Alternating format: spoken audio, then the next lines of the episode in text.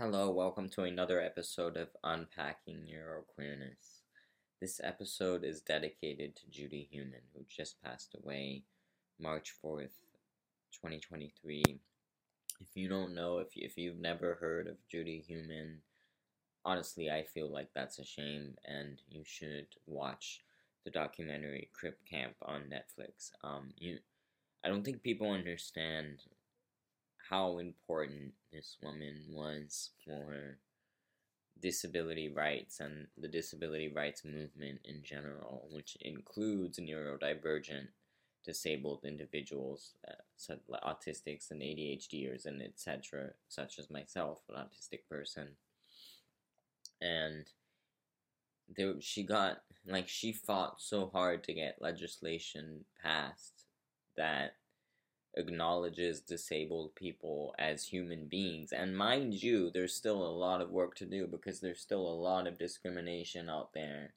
And we are far from having a truly inclusive society. But it Judy Heumann made so much possible. She made so much impact.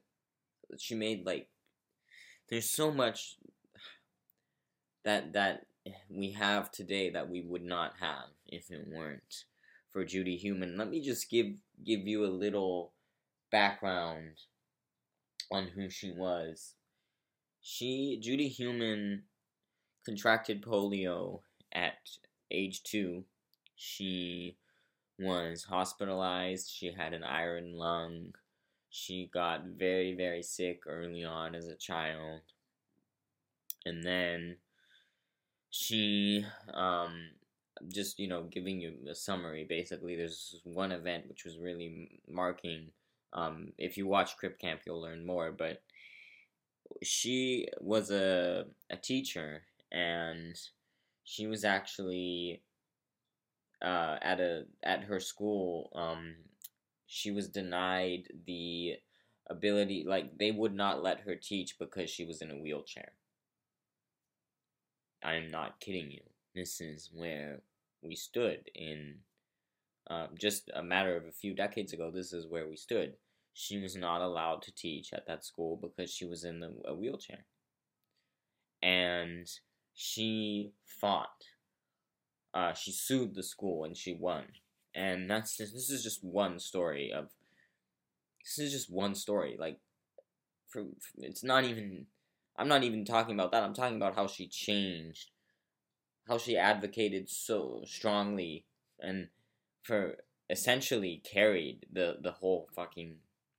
I'm sorry to swear. She carried the whole movement, the whole disability rights. The, she got Bill 504 passed, and then all the the bills and legislations that came after that. Like, if it were not for Judy Heumann, we would not have this. So, I was deeply saddened to to hear of her passing. I was very deeply saddened, and uh, yeah, she was just tremendous. She had a tremendous impact on the disabled community. I'm gonna leave us with one of her quotes. I want to see feisty disabled people change the world.